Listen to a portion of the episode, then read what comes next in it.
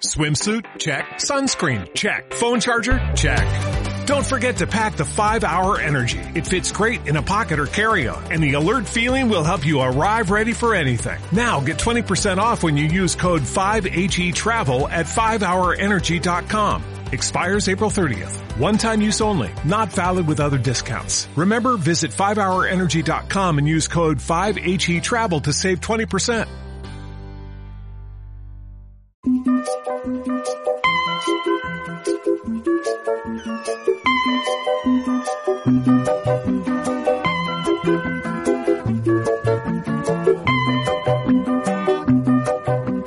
Es que siempre le dejo un poquito más porque está tan buena esta música que no la quiero nunca cortar, es fantástica. Qué buena conversa, al menos la sensación que uno ha tenido, ¿no? Eh, hablando con una mujer joven, con tanta responsabilidad, se agradece, se agradece eh, y además tenía, teníamos ganas de escucharla acá en la pizarra, fundamentalmente que nos cuente todo eso que quería, ¿no? Como ella, bueno, los temas familiares, familiares, cómo concilia con un hijo, con cosas que a veces no se ven y solo uno se fija eh, la lluvia de críticas que le viene por todas partes a Cecilia Nicolini eh, en la Argentina. Seguramente en otros países afuera es menos conocida, pero en la Argentina sí, en los últimos tiempos. Así que le damos la, las gracias por el rato, el tiempo eh, de charlar con nosotros y con nosotras acá en, en, en la pizarra. Tenemos todavía un ratito más de programa. Eh, nuestro Guille Oglietti nos ha fallado, lo voy a decir en argentino, nos ha fallado, nos ha... Nah, nah, ¿cómo se diría? Lean, ayúdame. Ayúdame. Fallado, fallado, pero me lo encontré, me parece, ahí por el sur, anda anda ahí esquiando Guille Ulietti, me parece, ¿eh? Ah, estaba en Bariloche moviendo el palmito y encontrando la fe en la humanidad. Eso es lo que has dicho tú, ¿eh? Sí, ahora sí, grandes los... habilidades a, a bordo del esquí Guille Ulietti. No, me, no sé, no me lo imagino, no me lo imagino. Otro día hablaremos de eso, ¿eh, Lean? Pues yo voy a contar mi experiencia cuando vivía en Quebec con... con el esquí, eso es para otra historia, otra editorial de esta de lo torpe. ¿Vivías en el piso o por lo menos hacías pie? No, so, no simplemente quiero, quiero saber eso. Todo el tiempo en el piso, ¿no? Y de hecho Ay, me no. dediqué a esquí de fondo porque era como caminar, incluso así me caía con el esquí de fondo. Bueno, otra historia para, para, para otro día. Tenemos un tiempito todavía que lo habíamos anunciado al principio del programa. Vamos a hablar de animales, no políticos ni políticas, animales. O sea, no valen nombres propios. Si a alguien se le está ocurriendo un alguien, un animal que empieza por M, eh, ¿no? Y, y tiene una segunda que es M, no, no vamos por ahí. Nosotros jamás pensaríamos que M M podría ser, no, oh, no, nada, nada que ver. Vamos con animales de verdad. Es decir, ¿qué tipo de animales son más simbólicos, representativos a, a nivel a Latinoamérica? En España está claro, el toro. No, esto, así estamos. Así estamos. El toro, ¿no, Abraham? Vas por las carreteras de Salamanca y ¿qué te encuentras? Carteles de toro y toros, ¿no? Tal cual, tal cual. Es, es impresionante. Sobre todo impresionante, aquí en Salamanca. ¿Eh? Mucho, ¿no? En Salamanca. Sí, sí, sí, muchísimo. Toro bravo. Esta es la tierra del toro bravo, Castilla y León en general. Así que muchísimo. Es verdad, en España es toro. Bueno, pero no vamos a quedar en América Latina. Creo que Cris Bahía, Bahía Cris, han hecho una investigación que me da miedo. No sé por dónde van a arrancar, no he leído absolutamente nada. Yo le paso la palabra a Crismar Lujano, residente en México. Si dice alguna barbaridad, vengan a buscarla. Eh, así que todo tuyo, Cris.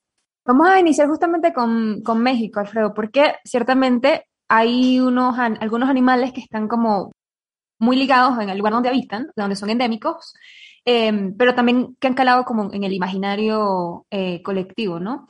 Y como un dato curioso, dentro de un mes exactamente se celebra el Día Mundial de los Animales. En Argentina realmente es el veintinueve de abril porque a ellos les gusta ser diferentes, no se celebra el mismo día, pero en el mundo, el resto del mundo es el cuatro de octubre. En México hay varias especies muy interesantes. Vamos a iniciar con el ajolote. El ajolote, ¿qué le suena a ajolote? ¿Qué, qué, qué piensas que es un ajolote? El, el, el, el, el ajolote... En mi pinche vida, fijar cómo se me ha pegado el mexicano, de llevo aquí dos, tres horas y media, eh, no, esto es lo típico, ¿no? De los europeos cuando llegan a Bolivia, se ponen un pantalón como un indígena y ya se hace indígena al instante, ¿no? Esto siempre me, me hizo reír. No tengo ni la más remota idea, de hecho no he escuchado nunca ese nombre, he vivido en México. Lean, ¿tú sabes qué es este, este nombre, Gaby, que ha pasado por México? A ver, repite, Cris, porfa, porque es difícil, ¿eh? El ajolote. Suena como... Suena muy mexicano. Suena sí, muy México. México, a full. No, pero se imaginan que es un animal grande, un animal pequeño. Bueno, les voy a decir, se los voy a revelar porque es una salamandra. Pero es una salamandra muy, muy, muy particular ella, porque tiene o conserva como los rasgos larvales durante toda su vida. Parece un renacuajo durante toda su vida. O sea, no le crecen las, le terminan de crecer las patas, ni, ni la, ni la cola, ni nada. Se parece como un renacuajito y es muy cuchi. Eh, pero justamente es endémico no solamente de México, sino de específicamente de la Ciudad de México, de un parque, eh, o de un complejo lacustre más bien, Xochimilco. El que habrá venido a Ciudad de México seguramente eh, habrá escuchado, y eh, pues difiere además de las mayorías de las salamandras en el mundo porque vive permanentemente en el agua. Tiene unas cosas extraordinarias, por ejemplo, regenera eh, extremidades amputadas y también otros órganos y tejidos del organismo, es decir, que si pierde, por ejemplo, una pata, la cola, lo que sea, no solamente son capaces como de volverla a hacer crecer, sino que lo hace con todos sus huesos, sus músculos y sus nervios en los lugares apropiados. Así que eso fascina a la mayoría de los, de los investigadores, de los científicos, que también destacan eh, que el ajolote tiene la habilidad de reparar su médula espinal, que no es poca cosa, cuando sufre alguna lesión. O sea, que es un animal muy pequeño, sin embargo, es capaz de hacer estas Eh, maravillas, así que es gran, fascina, como digo, a los, a los científicos. Esto es importante, ahora menos mal que me da un dato fundamental. Yo estoy paseando por la plaza de Coyoacán, acá en, en México, veo una salamandra y yo no puedo decir estoy viendo una salamandra, a mi mamá le debo informar correctamente. Lo que pasa que si a mí me hubiera dicho, Cris, que es un ajolote sin saber yo que es un animal, hubiera pensado que es una especie para comer. O sea, hubiera imaginado que es que se le va a echar un taco al pastor ajolote. Suena, pero perfecto. Me dan un taco de ajolote. Suena, no me digan que no suena bien, por favor. No, bueno. Lean, ¿te lo Alfredo, comes eso o no? No, no, no. La verdad que paso, porque además tiene una carita el animal hermosa, muy tierna. Especial para adoptarla como mascota. Pero te sumo un dato. Recién lo googleé. Acá en la Argentina lo conocemos más como axolote. Y de hecho es célebre por un cuento de Cortázar que hizo sobre este animal, Axolotl. Siempre el argentino tiene más. No sé, perdón, ya Siempre me metí en tenemos. otro quilombo. Me metí en otro quilombo. Siempre un poquito más. Es como lo de que Cecilia Nicolini me decía, ahí se, se me notó, ¿no? Cuando eh, uno, una cosa injusta de los argentinos, y me dice, no, creo que no tenemos tanto ego. Ah, no. Fui un poco diplomático con ella, pero contigo, Lean, tengo confianza como para que no, ¿no? O sea, también gran hay cuento, de eso en, en Argentina. Gran cuento del escritor ¿No será que Cortázar, Cortázar. ¿No será que Cortázar lo vio en México? ¿O ya crees que pasó por la Avenida de Mayo? Seguramente, seguramente lo debe haber visto en México. Bueno, pero, sigue, nada, animal muy lindo para adoptarlo. Dale. Es muy lindo, es verdad. Bueno, ahora vamos con otro que este, me van a perdonar, aquí lo va a tener que decir como sílaba por sílaba, el xoloitzcuintle. Xoloitzcuintle. Estos son un tipo de palabras estas, este, nahual, creo. Eh, sí, sí, es, definitivamente. Es un, es un perro, ¿no? Eh, se le consideraba anteriormente un animal sagrado, un guardián, un aliado trascendental. Imagínense el peso que tiene este perro, eh, endémico de también de, de México, que inicialmente, o sea, tiene los años de María Cristina, porque inicialmente los españoles, aquí acá Alfredo Serrano, por ejemplo, lo confundían con caballos enanos, ¿no? Cuando los caballos, cuando los españoles vinieron a la, eh, invadieron la Ciudad de México, Hernán Cortés y su séquito, pues, esto parece un caballo enano, pero no, era un xoloitzcuintle. Como siempre, los brutos españoles confunden caballo con hormigas, ¿no? Casi me falta decir. De verdad que es que hay una cosa que es que yo ya me he dado cuenta que si hay un español en la mesa en América Latina, cualquier cosa tiene la culpa. Ya lo sumo con cierta deportividad. Ahora, le quiero decir a la audiencia algo. Yo tengo a Crismar delante mía, enfrente aquí. Ustedes no saben el nivel de concentración que tenía Eh, cuando estaba leyendo este pinche nombre que no hay manera de repetirlo. O sea, si yo lo intento decir, a ver, xoloitzcuintle, no, me sale una cagada tre- tremenda, eh, pero lo siento, Cris, yo creo que deberías de hacerle pasar el mal trago que tú has hecho al resto de compas. Bahía está deseando, me, me está pidiendo la, la palabra, a ver, Bahía, venga, va, lánzate. No, no, no lo voy a, de ninguna forma voy a practicar ese nombre, porque además eh, hicimos este, eh, yo ya leí obviamente este informe y él se estaba rezando, por favor, que no me toque decirlo al aire, así que por suerte, ya que zafé, no voy a caer en esa, en esa auto eh, boicot, digamos.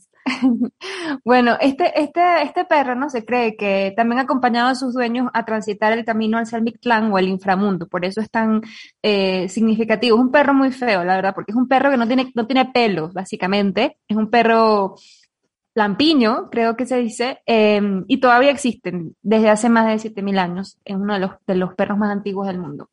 Ahora, eh, nos vamos, no sé, pasamos a, a Colombia. Es que el perro de la, de la película Coco. Ahora que lo que lo sí, pienso, exactamente, la película de Disney. Exactamente, sí, sí. Es un perro que es cuchi, pero no es bonito, eh, si, si cabe la comparación. Bueno, Colombia decía, aunque realmente más bien sería como los Andes, porque el del animal que vamos a hablar lo conocerán, por ejemplo, en Bolivia, también creo que en Ecuador, es el cóndor de los Andes, que es la ave que habita pues la cordillera.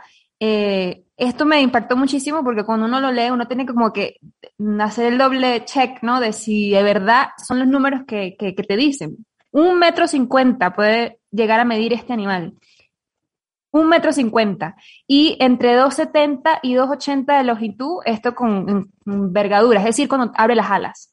Así que es muy eh, pues impresionante de ver. Tiene la cabeza roja, es calva, eh, plumas negras, excepto el cuello, donde pues tiene como un tipo de collar blanco, y es el ave nacional de, del Ecuador, de, de Colombia. Lo, lo extraño Bolivia es que Ecuador, también. No, Bolivia lo extraño también. Es que no haya dicho el argentino que también hay en Argentina cóndor, porque me va a decir, no, es que lo vemos siempre cuando vamos por Caballito, cuando voy a tu casa. He visto. He visto no. cóndores. Leandro, Leandro Álvarez, pasa. Por favor, yo necesito un cordobés aquí porque, Bahía, ¿tú también has visto cóndor paseando cuando vas a provincia de Buenos Aires a La Plata? No, no he visto ningún cóndor. Me pareció, no era un, pero... No era un samuro, por si acaso. Que no son lo mismo, ¿ah? ¿eh? Y también de Colombia, eh, un dato curioso, los colibríes, porque Colombia tiene el mayor número de especies de colibrí del mundo. El pico espada, que es el más característico, es único Ecuador, en su especie. Ecuador. Es único en su especie. Ya, ya, me, ya, ya te voy a dar el derecho a réplica, ya va. Este, y tiene este un, un pico que puede ser más grande que su cuerpo, casi, ¿no? El de Colombia. Ahora bien, ¿cuál es el de Ecuador, eh, Abraham? No, yo lo que quiero defender es que Ecuador, siendo un país muy chiquito, presume, de hecho... en un bosque particular en la provincia de Pichincha, en Mindo me parece. He estado en Mindo viendo los mejores colibríes del mundo, en Mindo. Efectivamente, o sea, y es un lugar tan chiquito donde está además la mayor cantidad, la, la mayor variedad de colibríes en el mundo. No, no hay un lugar que concentre tanta variedad de colibríes en el mundo. No, y, y, eso... en, la, y en la provincia de Buenos Aires. eh, a ver, Gaby, Gaby, ¿qué vas a decir? Bueno, que para que no nos peleemos voy a tener una actitud pacifista, porque yo creo que la zona andina de esta región comparte un montón de cosas, ¿no? Por ejemplo, yo te voy a dar el nombre de un bichito que compartimos en todos los Andes y que llega, creo, hasta la Patagonia, que es el Jucumari. Eh, y, a ver, ¿cómo has dicho, Gaby? ¿Puedes repetir ese nombre también? Porque cuesta, ¿eh? Jucumari. Es un oso... se lo conoce como el oso de anteojos, eh, y también lo compartimos desde el norte hasta el sur, en toda Sudamérica, en la zona andina eh, tropical, digamos. Que, que, que, así que, bueno, compartimos Jucumari y compartimos colibrí probablemente, para que no nos peleemos. Bueno, no sé si comparten el nombre, me, me parece muy cuchi también, Zamarrito Pechinegro. Se llama este, uno de estos colibríes, eh, ave endémica, que también solamente, ese sí solamente está específicamente en, en Ecuador. Pero además hay otros con nombres muy eh, curiosos, chorongo, casi un chongo, piquero de patas azules, tortugas gigantes, obviamente muy famosas en la isla de Galápagos. Y ahora en Argentina. Yo voy a empezar, o sea, Bahía es la que va a contar realmente, pero esta semana... pasó algo muy curioso que justamente eh, fue casi como la, la, la, la casualidad de la semana.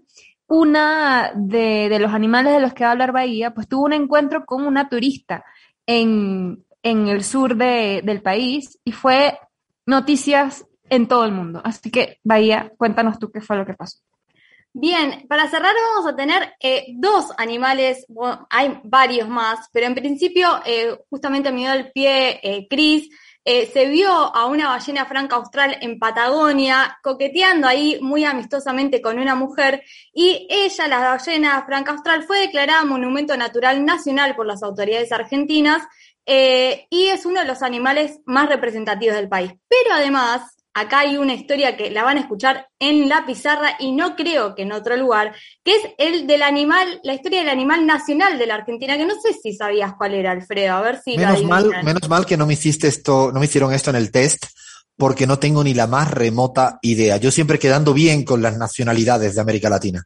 Bueno, el animal nacional es eh, el hornero. Eh, se alimenta principalmente... ¿El hornero? El hornero, pero vos, la historia de por qué es el animal nacional no, no la van a creer. Eh, más allá de que se alimente de insectos y de pequeños eh, invertebrados y demás, y las características, porque el hornero también es muy característico por eh, justamente que se recuerda que se hacen y que ellos construyen un horno como especies de hornos en pareja, pero lo más curioso es que fueron los niños de Argentina... niños y niñas, los que decidieron que el hornero se convertiría en el símbolo nacional. En mil novecientos veintiocho, el diario La Razón hizo una encuesta a los niños y las niñas del país preguntando cuál debería ser considerada por sus cualidades y carácter el ave de la patria. La encuesta tuvo un éxito inesperado, ya que más de treinta y nueve mil respuestas llegaron en dirección al periódico en mil novecientos veintiocho. Esto es increíble. El ganador de esta simpática votación fue el hornero con más de diez mil setecientos veinticinco votos, casi el doble que el cóndor, que quedó claramente en segundo lugar. Muchos chicos motivaron... Es linda la historia, es muy linda la historia. Sí, argumentando que el hornero, y esto igual, imagínate porque habla también de una época. Los chicos y chicas de ese momento, mil novecientos veinte, argumentaron que el hornero es una especie difundida por todo el país, que vive tanto en las urbes como en el campo, que no emigra ni viaja, que forma una pareja estable, esto habría que verlo, quizás... una cuestión, un ave más poliamorosa se podría elegir, y que construye un nido que se puede considerar el emblema de la perseverancia, y por eso, o sea, es fue una, una encuesta de La Razón, que es el, el animal nacional de Argentina. Interesantísimo esa, esa sí que no la sabía. Yo no sé si tenemos tiempo, pero yo quiero que me digas nada, no tenemos mucho, algo, alguito del pingüino, porque yo diría que es casi de mis preferidos, y sí que no estamos politizando nada ni haciendo nada, nada, nada. No, no, no, no. Que yo sé que aquí van a pensar que lo de pingüino es un guiño al pingüino. No, no, no, no, no. Eh, Bahía, alguito del pingüino para, para terminar. Vamos a dejar esta, este espacio abierto seguramente para próximas semanas porque se van a quejar, ya me lo veo, los uruguayos, las chilenas. Lo veo venir. Así que último retoque o toque que puedas decir del pingüino. Pingüino, animal entrañable, ya a muchas argentinas y argentinos también nos simpatiza, es el personaje principal de las costas patagónicas en Argentina y en Chile. Se trata de una especie amenazada, víctima de la pesca, muchas de estas especies, y polución marina. Es muy buen nadador, capaz de recorrer cientos de kilómetros solo para buscar alimento para su familia. Bueno, yo tenía más ganas. Yo quería que me hablaras del pingüino rey, que creo que es así lo máximo. A ver, sí, sí, sí, sí. Pues, mire, no se crean que yo de vez en cuando me veo un documental de esos que no se lo ve nadie. Eh, muy elegante, ¿eh? Muy elegante, ¿no? El pingüino rey. A ver, para terminar, di el, algo de Venezuela, te pido, Cris, para, para ya dar el cierre, porque si no lo dice me va a dar una patada por debajo de la mesa acá, que vamos a tener un problema serio. Alfredo, mira, yo, ya, o sea... Aquí Leandro va a tener que decir algo, los argentinos, obviamente, porque es que voy a hablar del carpincho o la capibara, el chihuire, porque es que ese animal ha sido muy famoso, se ha convertido, ha estado en todas las noticias en las últimas semanas en Argentina, pero en Venezuela es muy querido, se le dice realmente chihuire, ¿no? Es como el mayor roedor viviente de la tierra, en peso del mundo, y una cosa muy curiosa de estos animales que leí, es que tiene como un carácter muy apacible, ¿no? Así que se hace amigo de diversos... como diversas especies, ¿no? Gallinas, monos, eh, pájaros, etcétera, que lo usan en los, en los, en las lagunas, en los charcos, cuando está cruzando un río o lo que sea, lo usan de transporte, básicamente. O sea, se le montan encima al chihuire, al capibara, eh, para que los transporte, porque es muy manso, se deja como que hacer, salvo con los, con los chetos de Argentina, pues ya es otra cosa. Yo sabía que tenía que meter la que no, la, la, no, la variable venezolana. Yo un día vamos a hablar de roedores, porque eso da para otra, ¿eh? El cuí, el chihuire, hay para dar y regalar. Bueno, llegamos, llega la tanda informativa. Nuestro jefe de sonido dice cállense ya, que llega la tanda informativa en A M setecientos cincuenta. Nada, minutos más en la pizarra.